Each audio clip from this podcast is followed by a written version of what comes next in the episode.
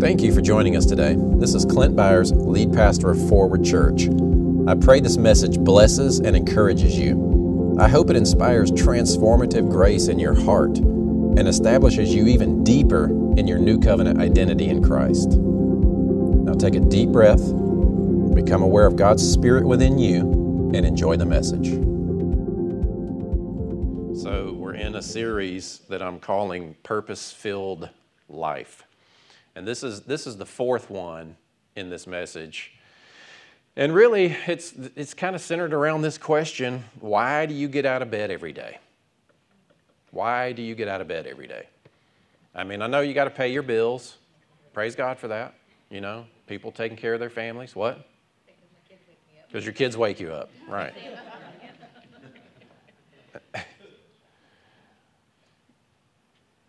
and it's good to be responsible. You know, it's good to make sure that you're doing what you got to do. I mean, there's just stuff that we got to do, right? Taking care of your family, go to work. Some of us don't like our jobs. You know, some of us, can I just say this? Some of us have been lulled into this mindset that God owes you the perfect job so that you'll be happy. And that's not really accurate. That's kind of an American dream kind of gospel. Now, you can go after whatever you can go after, you know, and God will lead you down that path and give you wisdom and show you insight. And you can walk right into your dream job, whatever you want to do. You apply your heart, you go after it, you work, whatever. You can go in that direction and God will lead you down that path. But it's not necessarily God's obligation to give you a job that you love and make you happy. That's your role is to engage His Spirit in such a way that you have joy no matter what. Sometimes you've got to work a job you don't like. But then also make sure that you're pursuing those things that God has put on your heart, those assignments that God has put on your heart. Don't worry, I'm not going to ask you how many of you don't like your job. This is like a question and answer day, but but honestly, you know, so aside from your job, because there's a popular TV or radio host out there that talks about why were you created? It's like, let's help you discover your purpose, which then kind of somehow manifests into that's your dream job as if God created you so that you can have your dream job. I want you to have your dream job. I'm sure God wants you to have your dream job. But I think what He's more after is you walking out those assignments that He has for you. Your purpose is to be His child. The reason He created you was to be a part of His family. Once you recognize the Lord as your Savior, you accept Christ and the finished work that He did for you to give you eternal life, your purpose, in other words, the reason God created you, is done. God created you to be in His family. But now that you're a child, now that you're in His family, now that you're an ambassador for His kingdom, now that you're a citizen of heaven, He will tap you on your heart and say, Look, I kind of need you. Hey, child, righteous, redeemed, accepted, beloved, hidden in me, perfect and eternal, rescued forever, safe in me. I need you to go over here and do something. Not go do this to secure your salvation, but do this because these people over here need to hear the gospel of the kingdom. Amen? And if it means hands on work where you fly halfway around the world and you get your hands dirty doing something that's difficult, then may it be that, or may it be in the political arena. It first and foremost starts with you guys that have the little ones in your home. I mean, that's obviously your first ministry, and anything beyond that. But that's what I want to talk about. And we talk about this a lot but launching you into pursuing those things that God has put on your heart, those assignments that God has for you, that calling in your life. Why do you get out of bed? What's the meaning that you're getting out of life right now? You're secure in God, but now what is it that what is it that makes me when I get out of bed feel like that I have a sense of purpose and meaning for even getting up and going about and working this job? What what is it that I'm trying to accomplish? What are my life goals? What is it that I feel like I'm helping with the kingdom, right? What, what kingdom responsibilities am I taking? Which might be difficult. Sometimes it requires sacrifice, sometimes it requires walking through difficulty. But what, what am I doing? What am I doing that's helping increase the kingdom?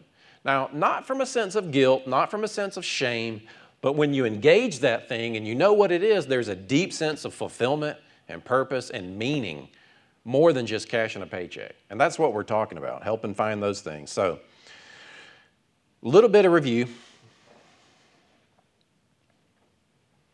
Uh, let's look at Romans 12. And this kind of just goes through a list. You know, a lot of times we look at gifts in the body and we look at apostle, prophet, pastor, teacher, evangelist, you know, all the fivefold areas, or we look at specific, you know, kind of leadership type things. But then there are also parts of the body that are described this way. So, for just as each of us has one body with many members, and these members do not all have the same function, so in Christ, we, though many, form one body. Say one body.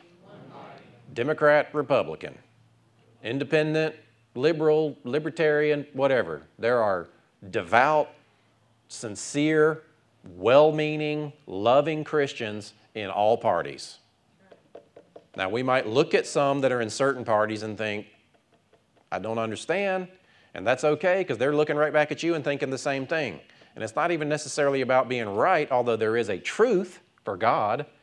And that's what's something that I, that I hope that we all, especially, man, let me just tell you, whatever happens next week, get ready. Right? Because we know which way it's going to, we know whichever way it's going to go, there's going to be some kind of nuttiness and craziness and maybe even linger for a while. Just make the commitment now as believers that you will be at peace. You will have the voice of reason for people. You're not going to engage in the cattiness and you're not going to step down into the emotionalism of whatever is going to happen, whether your person wins or not. You know what I'm saying? Like, just go ahead and decide right now that you're going to be a diffuser. You're going to be a peace bringer. You're going to be a voice for the kingdom.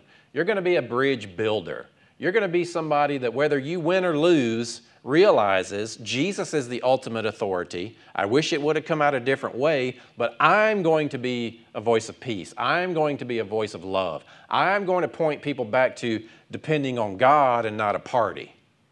Can we do that? I think if the entire body of Christ would make that decision, then once the nuttiness happens and they look and they see believers actually bonding together and praying for one another, you know, it doesn't matter who's in office because the Christians are making more of an influence than any political party could. Amen. I mean, I just believe that could happen. I really do. You know, it's by our love for one another that they'll, that they'll know that we follow Jesus. And then it's John 17, Jesus' prayer, that our unity in Him and love expressed toward the world will cause the world to believe that God sent Jesus for them too. And if you're telling somebody they're an idiot for who they voted for, you've pretty much just closed the door for showing them love that might lead them to open their heart to receive Christ. I mean, that's really kind of common sense, right? But it, I just felt like it needed to be said. All right, so really what we're talking about is where do you fit in the body of Christ? What is your place in the body of Christ? What are those passions and those assignments that God has given you? Are you stepping into them? Do you have no clue how to pursue them? Do you have no clue what they even are? You know, right? It's like the whole conversation is around this. Praise God, you're in church, you're probably a relatively responsible person, although Mike called Travis out, so it's questionable. His in laws are here, there. His in laws kind of like him, so know we're picking on you. Look how red he is, top of his head, even. They're laughing at you, not with you. Sorry.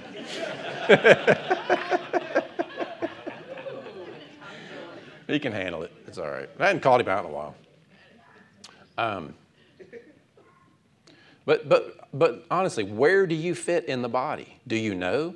And are you actively pursuing to walk that out? No matter how slow it might be, no matter how uh, sporadic it might be, do you have a plan like what Sarah brought this morning? Do you have an intentional plan to step into those assignments that you feel like God has put on your heart? Whether how successful or effective you feel like you may or may not have been, are you at least identifying it and stepping into it in some way?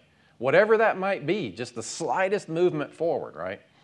So this is these are some areas that are parts of God places people in the body for these specific things and just see if you identify. This was actually your homework a couple of weeks ago, but we'll review and maybe you can go back and look at it again and see if there's anything that you identify with these. Of course, there are the fruits of the Spirit and then there are also the gifts of the Spirit. Uh, but um, these are other parts of the body of Christ that you might identify with. All right, so so in Christ we though many form one body, and each member belongs to all the others. We belong to each other, no matter the political party, no matter who's in office, right? We have different gifts according to the grace given to each of us. If your gift is prophesying, then prophesy in accordance with your faith. If it is serving, then serve. Like some of you have the gift of serving. It's just in you. You just love to serve people. Well, step into it. How can you serve? Uh, then serve. If it's teaching, then teach. If you love to teach, you want to teach, talk to whoever. Don't, you know, have a conversation. If it's teaching, then teach. If it is to encourage, then give encouragement. We need encouragers. Man, we need encouragers. How many of you like to be encouraged? How many of you like to be beat up and told that you're a stupid, dirty dumb? Travis, good answer.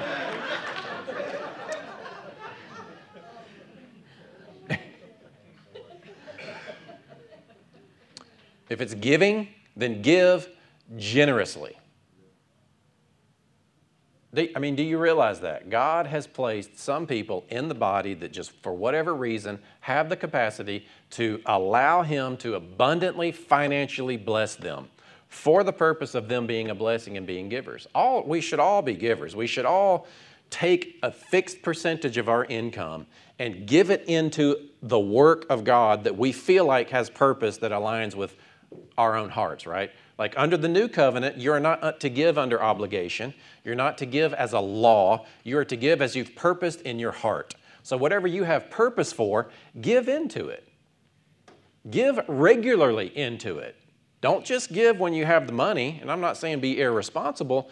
Money is a, is a spiritual type of thing. You can give on a regular basis, and what it does is it teaches your heart to trust God. It makes absolutely no sense for you to give away some of your money, and then the result is more flows through you than what you had to begin with. And it's not that God says, oh, you've sown the right seed into the right fertile ground, and bless God, I'm going to give to you. You know, we have these cute phrases like you can't outgive God. And then that implies if you give, then God will give back to you. And it's like, no. God's trying to give to you. God is trying to abundantly bless you. But our hearts, a lot of times, can't receive it. You know how I know? Go to lunch with somebody, and when they offer to pay, how do you feel about it? Thank you.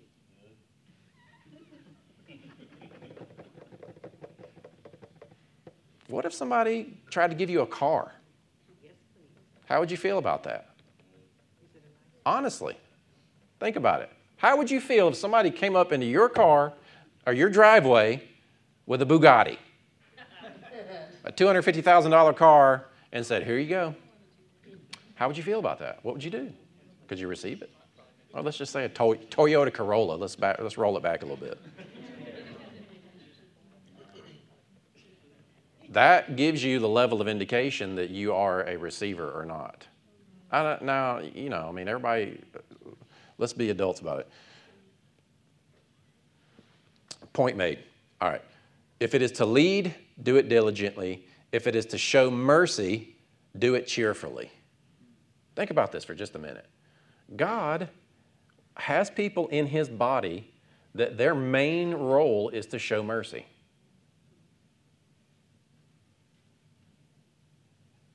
Now, so we have a diverse body of Christ we have people that need mercy.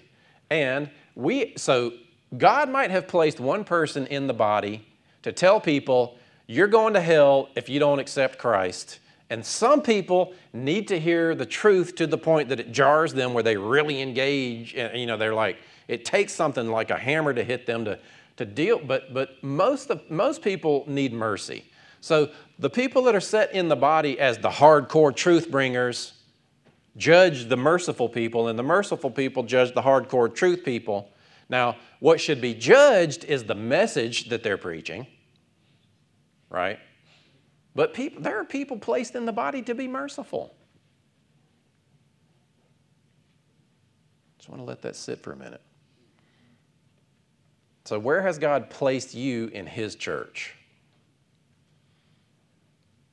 And, and again, this is not a campaign. As you noticed, we haven't had sheets of the departments that we need to staff with volunteers after the East services. That's not what we're trying to do here. They do need some kid, help in kids' church, but you know, that's always a reality in churches. I'm trying to help you realize and take responsibility for the fact that you're a citizen of heaven. Heaven has a message, an agenda, and it needs to get out. What's your part? And are you actively pursuing it? You know, the obvious thing right now is we can speak up for God's righteousness in today's culture. God's righteousness needs to be upheld in terms of this is what it is, you know. How will people know what the truth is if they don't hear it? And, and, unfortunately, the church is really good at going forward with God's righteousness from a legalistic perspective. So, what, what does this mean? Righteous means as it should be. Essentially, that's, that's the bottom line of what it means. Righteous is as it should be. You are as you should be before God because Christ has cleansed you, forgiven you, given you a new heart, put His Spirit within you, sealed you for that day, lead you and guide you, wrote His new laws on your heart you are as you should be spiritually with God. And what you want to do is get your heart and your mind lined up with your spirit so that your spirit affects every aspect of your being. But if our mind's over here in the world and our heart's over here in the past, there's a misalignment. And so, mind renewal is get that stuff in alignment. Renew your mind after your spirit and get your heart to believe the truth of what Christ has done for you and watch your spirit affect every other aspect of your being. It's really, it's, it's like from the inside out is how we need to learn how to live. So, righteousness meaning as it should be, there is an as it should be to everything. There is as God sees it to everything. Identity, your spiritual identity, you're righteous before Him. But there's an as it should be, a righteousness to sexuality, you know, gender, how God sees how to organize government, how God sees how to treat people. There is just a right, righteous way. And it's not that, you know, I was thinking about that this week. I didn't plan this, but I just have this idea. I was, I was thinking about planting God's word in your heart, and I was thinking, you know, we, gosh, we approach that from such a, we approach the word of God from such a legalistic standpoint, meaning this the Bible says this God inspired people to write it. It's like God's word is this. So because He's God and because He said this, then we must obey that because God said this thing. As if we should obey or believe because God said it, and then we look at it and like, okay, well, that's what He says, that's what I got to do. And I was thinking about His word in this way. His word, more so in, in His description and His instructions and everything, is more so a description of the best way to live in this earth. Amen. Like God is just sitting there r- describing the best way to live in this earth rather than trying to just dole out laws and edicts, right? His law, you know, is law. I mean, it, he, ha- he is the ultimate authority, so there is a certain factor of you just obey. But are you with me? It's like, it's not so much you, you look at the Word of God and it's the Word of God because He spoke it. It's like God is describing to us this is the best way to live in this earth. Forgive. You know, don't, don't hold people's sin against them.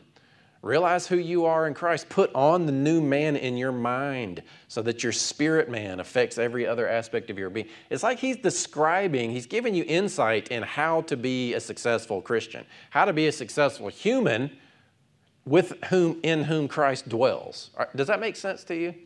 Like I wrote this thing down, I don't really fully develop that thought out, so there's probably better language to describe it, but it's not that you're looking at what God said as if it's just this legalistic thing. He's doing us a favor. He's describing, look, this world works this way, and if you live this way, this, is the, this will produce the best fruit in your life. And that fruit happens to be righteousness, peace, and joy. It's a description, prescription for life, yeah. So, so one of the ways, which is answering the, answering the question, where are you in the body of Christ?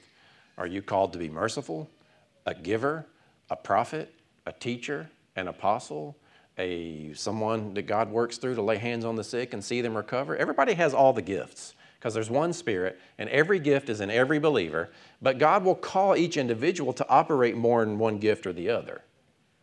And, and you know, we want to nurture that. And I want to see all that stuff happening in these services so that it also spills out into your, you know, your real world.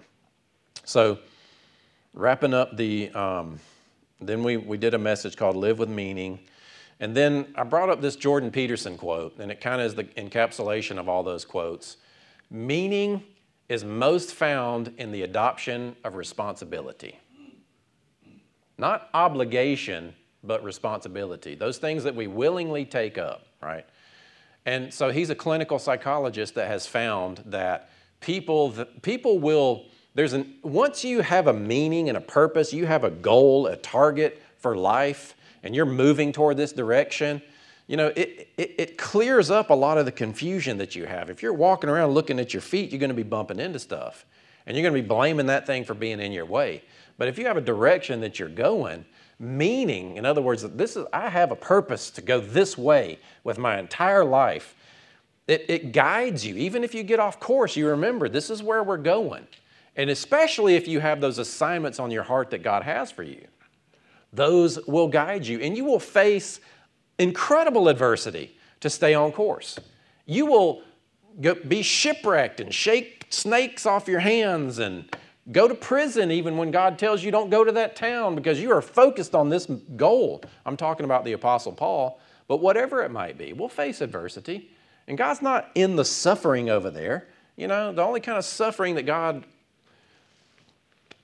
condones is if you're persecuted for, your, for the faith, not all this other difficult stuff that people blame on Him. All right, so not that I, so this is the Apostle Paul talking about just everything that he's been through. Not that I've already attained or am already perfected, but I press on. Say, press on. That I may lay hold of that for which Christ Jesus has also laid hold of me. There, that, that's a purposeful statement. Paul wants to lay hold of whatever motivated Jesus to lay hold of us. So, Jesus had a purpose in coming here, and it was to get to set us free from sin and death, to give us eternal life so that we could spend eternity with the Father in his family, forever discovering the fast, the deep facets of his grace. So, in other words, he's trying to grasp the heart of why Jesus came for us. He wants to live for the same motivations and the same reasons. Do you see that? Sometimes the language doesn't bear it out always, but that I may lay hold of that for which G- Christ Jesus has also laid hold of me. Like when you, there's also another facet in this, a nuance in this that if you don't, if you know the value that God has for you, and if you know how much you mean to Jesus and how He stayed the course for you, if you know your value to God, if you know how much He loves you, you'll stay the course for others. Are you with me? One of the greatest ways to get off track is to think that God doesn't care about you. When you know how valuable you are to Him, and that's your that's part of your Christianity. It's part of what you have to do. You have to you have to engage the Word of God and get in there and see the value, the price that He paid for you and let that redefine your identity and your being. And once you know, I remember when I got born again, crazy circumstances. I can remember the moment, or several key moments, but I remember there was this one moment I was sitting on the sofa and I had these, you know, I was I was possessed. I was out of it. Hearing voices, everything, just weird. Thought I was dead. I was just out of it. Didn't make it was, you know, as possessed as could be. I'd never been born again up until this point. And I just remember thinking, you know, somehow it had been, it didn't really go to church, you know, coming up. And so, but I knew somehow once this reality became clear that I was on my way to hell, that Jesus did something for me, that I wasn't going that, that I, that I could avoid that. And it wasn't just for getting rid of fear that I got saved, but I just remember sitting on the sofa one time and it was so personal. I was thinking, man, you did that for me. And, and it had to be the Holy Spirit speaking to me in the moment. I just didn't know. But what he told me was, even if it had just been you, I would have done it for you.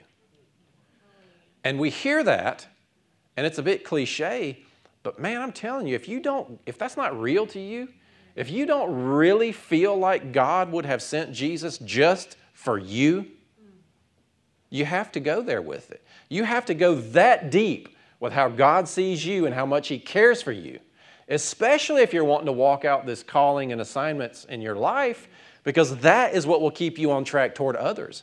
You have such a passion for these people. The one person that's in front of you that needs to know how much God loves them. That's what drove Paul. That's what drives us. I gotta, I'm staying on course because this person, man, this person is hurting. And we avoid responsibility because we don't want them messing up our lives. We don't, have, we don't want to have to think about them when we're laying down going to bed at night.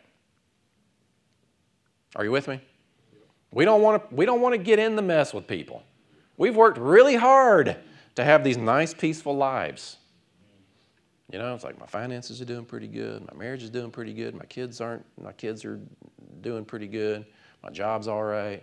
You know, so I just, just want to rock the boat. And here comes this person in your life that's got a need. Well, mm, I don't think I want to you know what I mean? Or, or, or, whatever it might be. Maybe it's speaking up for God's righteousness in whatever political conversation that you're in. Because we don't want to offend. I don't want to go there. I don't want to create the mess. I don't want to rock the boat. Rock the boat. Not, not for rocking the boat's sake, but because that person needs to know, even if it's just the one, how much God cares for them, loves them, died for them, became human and died for them. That's got to be our motivation. It's basic, it's foundational, but it's profound. There is no greater motivation than, than to move toward someone with the hope that they, they know God's love for them, and then they allow Him to transform them so that their life moves out of whatever this cesspool is that's bringing them down. You know, it's just that heart of looking at somebody, being brokenhearted for because they're just all this stuff, you know, that, that's, that's ministry. You just look at someone and you're like, it could be so much better for you. It really could be so much better for you if you just let God do this for you. If you would just actually trust Him and let Him help you. Well, how do I do that? Well, I don't know, but I think I can kind of model to you because of my love for you, might teach you a little bit how to open your heart a little bit, and then you'll let Him do it for you.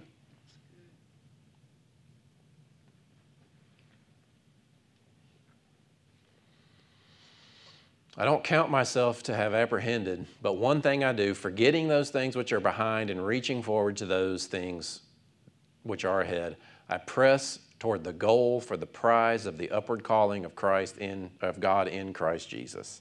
And that is multifaceted. So, embrace your place in God's church and pursue it wholeheartedly, like all in. You're called into that place of mercy. You're called into that place of giving. You're called into that place of prophecy, teaching, serving, whatever it is. You know, laying hands on the sick, being an evangelist, being a pastor, what and it's not about going into the ministry, right? Like that, that used to be kind of a mindset that got put out there was like your ultimate, your, the, the best version of your Christian life would lead you to a place where you're in some type of vocational ministry. Like that's a big idea that's been out there in certain circles, and it's like that is just not true. It's just not true. You know, ministry is in every facet, paid or not. So let's keep going here. This is this is what I really wanted to talk about today, but I just kind of felt like we needed to set it up a little bit. So, a lot of us are avoiding, let me just go back here. A lot of us are avoiding those assignments from God because we don't want the responsibility. We're avoiding the assignments from God because we don't want the responsibility. Should I say it again? We don't want to deal with it. We don't want to deal with the hassle. It's too difficult. Our lives, uh, how in the world could I do that if I got to clean this up? I don't know, but the Holy Spirit knows.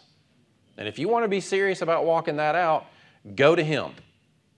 Be involved in a church that's going to help you along the way. You know, that's one of the things we're going to do in this writing your future meditation exercises for the next couple of Wednesdays. We're just going to get serious about, all right, what does my future look like? What do I feel like these things are that God's put on my heart? Basically, my, my goal for you would be that you come out of the end of that couple of those two Wednesdays with an action plan. An action plan to follow God intentionally. That's really what I want to, what I want to see happen in those two things.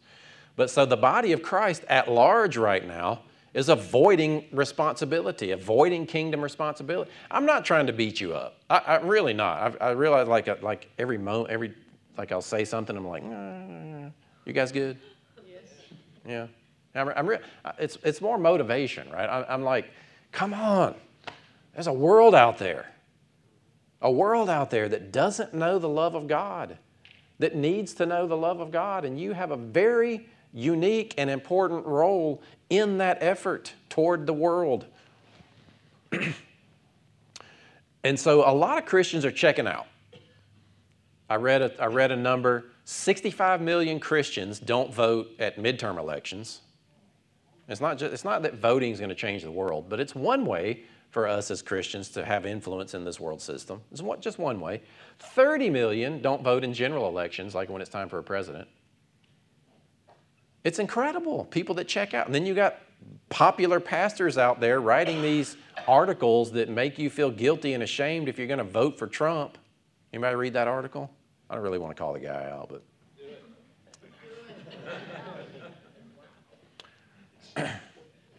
so, the, so the church checks out for, for a few reasons. And let me just say this, and I know I'm going a little bit long, but one of the things that I see the church checking out on is waiting for the rapture an eschatology that says, a, view of the end times that says, well, it's just going to get darker and darker and darker, and I've read the end of the book, I know who wins, so let's just let the world go to hell in a handbasket and we'll just not do anything and we'll just wait. That, that is so defeatist. That is, that, that's given up.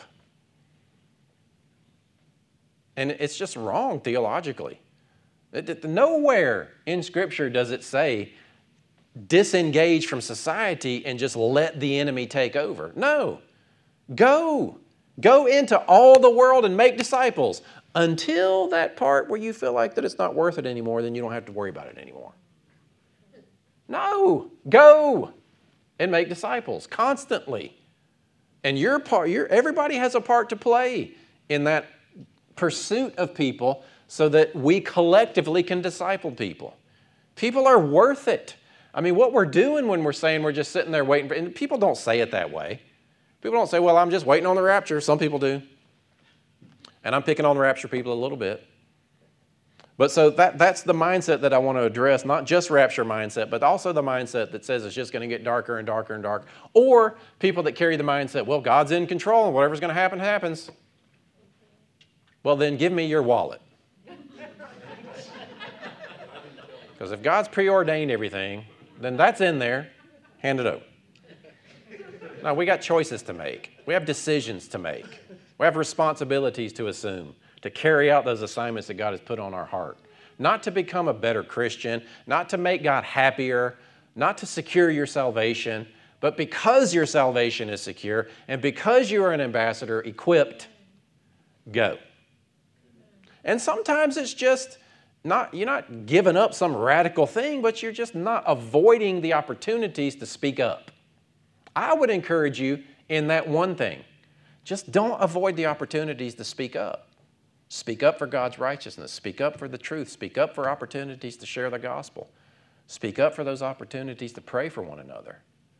I mean, it's not like you've got to give up your job, move out of your home, sell everything that you have, and somehow be some kind of traveling evangelist. That's not what we're talking about. You have plenty of opportunities in your daily life, your weekly, monthly life, to be voices for the kingdom, to fulfill these aspects of the kingdom of the church of Christ that God has placed you within.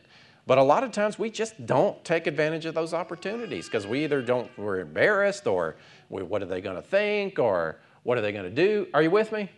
Yes. Just stop avoiding the opportunities that you have now. Can I say it that way? Stop avoiding the opportunities that you have now to be carriers of the kingdom. So that sets up this idea here. 1 Corinthians 15 24, Paul goes through and he's talking about, he's, he's, he's advocating for the fact that there is a resurrection, and he's talking about the end. And he's ultimately getting to this point when he says, uh, you know, in lots of other places, he's taught that. Um, let me go back out here because I'll lose you.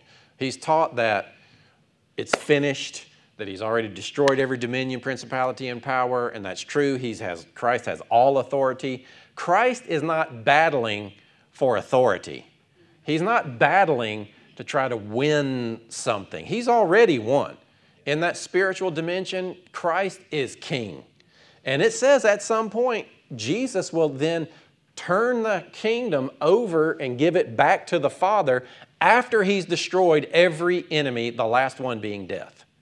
That, that's really interesting to me, right? Like, so that means that right now, he's still going about and enacting the victory that he already won at the resurrection, but he's doing it through us. He's enacting his victory through his church. All right, so that leads us to this passage here. Then comes the end when he delivers the kingdom to God the Father after destroying every rule, every authority, and every power. Now, see, we have a future, an eschatology that says at the end, he'll destroy all the powers and authorities and then set himself up as king on this planet. That's what we think. And we think it's going to be really dark. It's going to get darker, darker, darker, darker, darker until that point. So let's just wait for him to show up and then fix everything for us. Now, there is that sovereign time when he comes and he, and he shifts over and why, there is no more death and all of that, you know. But until then, let me read it again. And we talked about this a little bit last week, but I wanted to go into it more. Then the end comes when he delivers the kingdom to God the Father after, say after. after. So after destroying, so you can say it this way after destroying every rule and every authority and power, then he gives the kingdom back to the Father. For he must reign until he's put all enemies under his feet. The last enemy to be destroyed is death. That is right now. So we have this thing that says at the end, then Christ will reign. Think about it. Like, use your mind for just a minute. Think about what you believe about the future. Think about what you're hearing people prophesy about the future rapture mindsets, God's in control mindsets. And I'm not going to go into explain all that. I mean, He's all powerful. There is none greater. There's only one true God. But what I'm saying is, He gave us dominion over this planet. But think about think about what you believe about the future. Do you believe that at the end, then Christ will come and reign? At the end, then He'll destroy all His enemies. And this, this kind of changes it a little bit, doesn't it? I want us to think about this a little bit. For he must reign until he's put all his enemies under his feet. The last enemy to, enemy to be destroyed is death. Now, there's probably a lot about that that we don't understand, but there are some things about it that we do understand. Christ is reigning right now. Amen? Christ is the preeminent one. He is Lord of lords, King of kings. He has stripped all principalities, powers, and authorities, all rulers of any authority that they have. He has made a show of them openly. We're talking Colossians 2 here. He has ascended into heavenly holy of holies with his own blood and cleansed that place so that the accuser has no more access to the throne of God. He is king. Like if Jesus decided that he wanted to flex his king muscle, the way that he could, this place absolutely is under his authority. But he's given us dominion over this planet until the end. But he reigns right now. Which dimension is greater, the eternal one that doesn't change or the temporary one that's going to disappear? That one where he rules and reigns is the eternal one. That one is the that's that's truth. We're in some version of reality right. We're like in a virtual reality right now, you know, that will change. I, I'm just wanting to kind of wrestle with this idea for just a minute that in this moment right now Christ is reigning. Well, I don't know about that. I'm looking at the world and all, all this death and disease and sickness. And well, that's what it looks like because mankind is reigning over the planet right now. But we could allow Christ to reign through us. What would that look like? What if we yielded it? So let me ask you this. What if, this is idealistic, but it kind of makes the point. What if every single Christian on the planet for a week did exactly what God led them to do in every situation? Like, I, like what, what would the earth, what would your life look like? What would the earth look like? Let's say a year. What if every Christian on the planet followed God perfectly for a year?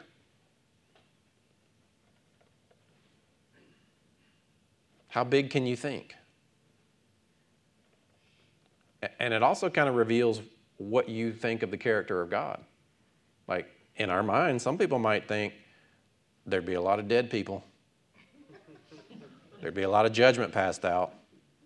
But some people might think, man, nobody'd be sick. Everybody'd be healed. There'd be no more sick. There'd be no more poverty. A lot of this infighting would be gone. How many times has God? Well, let's not go there. I'm, I'm kind of trying to bring it in, but he keeps bringing it up. So, are y'all good? How does he reign? So, he must reign until he's put all his enemies under his feet. Christ is currently reigning through you. Well, what do you mean by that? This is a little small. I'll read it to you. Romans 5, starting in 15, going through 17. Yeah, 17. But the free gift is not like the trespass, for if many died through one man's trespass, much more have the grace of God and the free gift by the grace of that one man, Jesus Christ, abounded for many. And the free gift is not like the result, talking about righteousness. The free gift is not the result of the one man's sin, for the judgment following one trespass brought condemnation.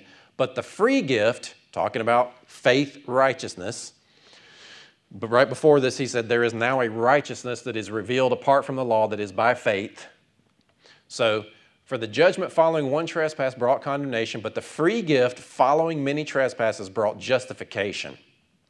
For if because of one man's trespass death reigned through that one man, much more will those who receive the abundance of grace and the free gift of righteousness reign in life through the one man, Jesus Christ. That's not just a poetic way of saying Jesus is going to live through you. That, that is a legal statement of what you are now as a righteous being on this planet. Christ is reigning through you. How does Christ reign on this planet? Through you. You have been raised with him and seated in heavenly places in Christ Jesus. That is not a locational statement. That's a statement about authority. It's not that he's lifted you up and you're sitting in this throne somehow mystically, spiritually with him. What he's saying is, I've li- I, you're a co you're a joint heir. You have the same authority in the earth that Jesus does. The authority of the believer matches the authority of Christ in this earth. You're not the Messiah, you're not a God, you're not going to become a God, but He has shared His authority in the earth with you. Are you with me? The power of the authority that we have is incredible. And it's packaged in you being placed in the body as one that is a carrier of mercy, a servant a giver. How does Christ reign? Through you, as you assume the responsibility of where He's placed you in the body. What a beautiful thing. What a beautiful thing that the body of Christ is on this earth and on this planet and, and, that we carry. We have the presence of God in us. You know, it's what God wanted from the beginning when he, when he pulled the Israelites out of Egypt and he moved on Moses and he said, Go get them all and gather because I want to come down. We're going to do this thing. I'm going to be their God. I'm going to be with them. They're like, No, you go talk to him. And that's where the law came in. But what did God say? He said, I want my people to be a nation and a kingdom of priests on this planet. That's what we are. That's what the body of Christ is a kingdom of priests, of kings and priests in this earth, going into the world, doing the things that his body does, bringing healing, bringing words of wisdom and encouragement, words of knowledge, mercy, generosity, forgiveness. That's how Christ reigns. As we exercise those things that He has put in His body, which ones are in you? They're all in you, but which ones is He calling you to? Do you go out in public and you see somebody that just looks like they're struggling and your heart breaks for them, but you never say anything to them? Well, Christ doesn't, doesn't get to reign in that moment. You're sitting on that authority. You're not moving and letting His kingdom out to influence the world around you. It's really simple. And, and, and the more you do it, the more you want to do it. And it's so practical. It's really just so practical. It, and it's easy. Walking with Him and taking responsibility for those things that He wants to do through you so that He will reign through you in this earth until the end. That is His body. That's us. Say, that's me. Well, you know, you just don't know. I'm, I'm just got this problem here. I've got this drug problem. I got this sex problem. I got this drinking problem. I got this anger problem. I got this. It's like, man, you know, get over yourself. I, I'm not going to just say, stop it. That'd be nice. But I'm telling you, you, you deal with that stuff when you have a focus and a mission and something to aim at. You know, sin, the word sin is the Greek word hamartia, and it means to miss the mark. You know, I don't know so much that you're trying to throw darts at the board of perfection as much as it is you're throwing darts at the board of purpose and meaning and God's assignment. And when you're not moving in that direction, when you're not aiming at that, then you're going to sin. Then you're off distracted. When you're, when you're pursuing and you're focused on what God has for you, that purpose and that meaning, that's what you're aiming at. You're not going to be missing and getting off and distracted over here.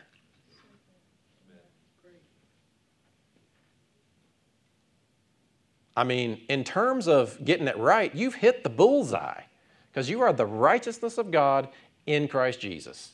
Jesus is your sin offering, He is the atoning work for your salvation, your forgiveness, and your righteousness. In Him, you are holy. In Him, you are perfect. Not because of what you've done, but because you are a vessel that He has done something to with His own Spirit and His blood, and that's the state that you're in spiritually.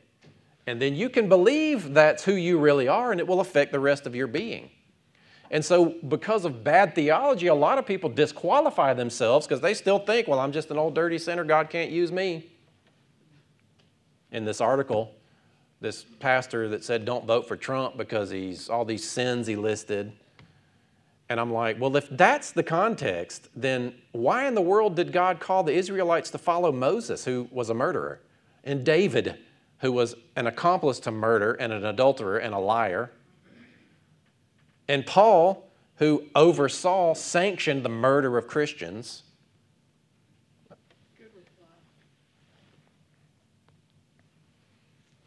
Did I finish that?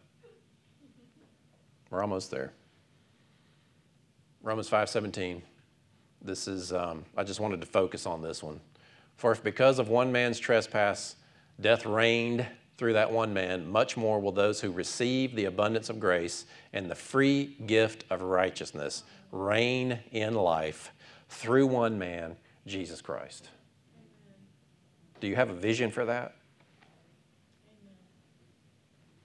So, how does Christ reign through you? How does Christ reign through you? What can you do to ensure that you're going to allow Christ to reign through you. We just did this whole First John series where we went through the first four chapters. I still need to wrap that up. I'll do a video and put out fifth chapter and then second and third John. But First and foremost, love people, which is walk in the light, walk in love. How can you make sure that you're allowing Christ to reign through you? You walk in love, first and foremost. Of course, love God, but that's a response to His love for you. You love Him because He first loved you, and then that spills out. Do you, are you motivated? Are you inspired? Are you feeling it? Yes. Then love people. Like if you want Christ to reign through you, love people. Pretty simple. Bear spiritual fruit would be number two, and that's in Galatians 5 22 and 23. Go look it up this week. Memorize the list of the fruits of the Spirit so that when you're out in public, God knocks on your heart and says, Right now, I need some patience or some kindness or some gentleness or some meekness. You're like, Meekness? Go look it up. But you might hear that word rise up within you when you're out in public, and that's God saying, Look, I need you to be this right now in this moment for this person. But if you don't know the fruits of the Spirit, you don't know how He's going to lead you and guide you. Go memorize those Galatians 5 22 and 23. And then the other is take responsibility for and action on your place in the body of Christ. Every one of you have some facet of a calling of God in your life to walk out as part of the body of Christ. Every one of you. However visible or not, however widespread or not, it doesn't matter. It really doesn't matter. But there's that, there is that leading on your heart.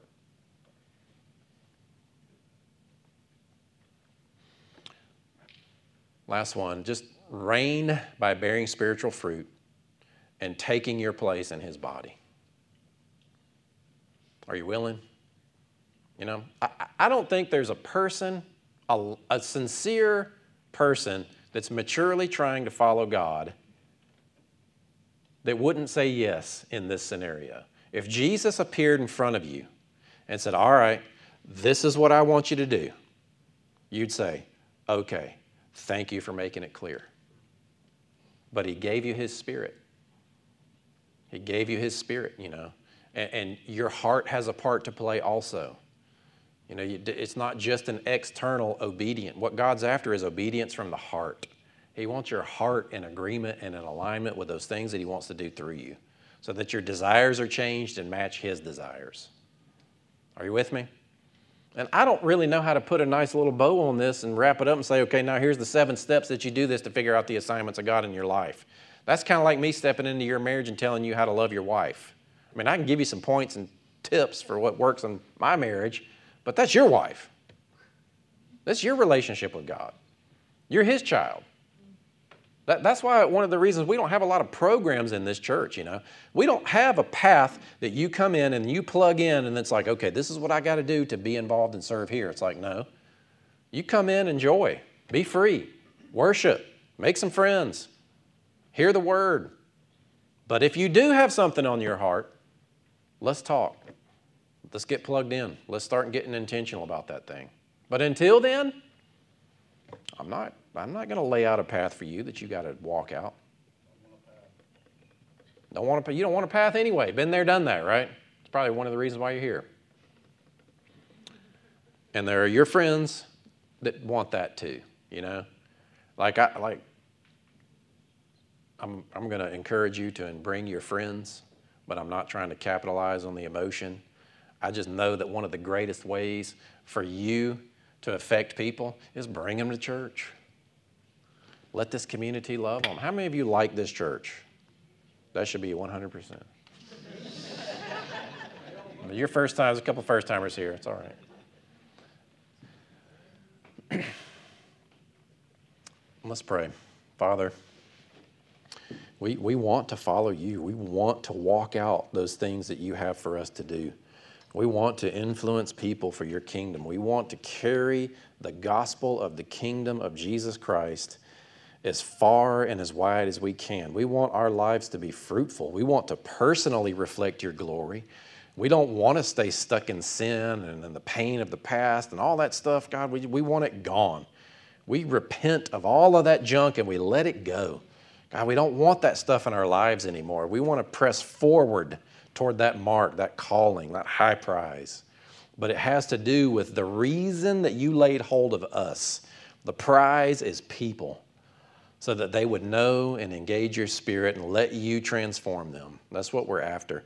We're after helping people engage you so they can experience transformation and be free from that sin and death that they're messing with. And you know, it's easy and light. Jesus, you said, Take my yoke upon you, for my burden is easy and my yoke is light. No matter what we face, we can have righteousness, peace, and joy because your spirit is inside. We transcend what happens in this world. Father, we thank you for the nation that we're in. We thank you for the framers that created this environment for us and this constitution that we have and the system that we have that we get to vote. We don't take that lightly. Father, I thank you for that opportunity. I, I, but I thank you that uh, when, no matter what happens, that we as your church, we as your children, we can be bringers of hope and peace to guide people to you no matter what. No matter what happens as a result of the election, as a fallout, if the country fundamentally changes or goes in a particular direction or whatever, whatever we learn, whatever happens, we are citizens of your kingdom and we transcend this world's systems and we will keep our eyes focused on that. We will not allow ourselves to be divided along party lines, economic, racial, gender, sexual, all of that stuff, God, it's, it's just tools of the enemy to divide your church. And I just speak against that stuff and that mindset right now. Don't, we will not give in to that stuff and be divided. We realize we are one body in you, in Christ, with the mission to go into the world with the gospel of the kingdom.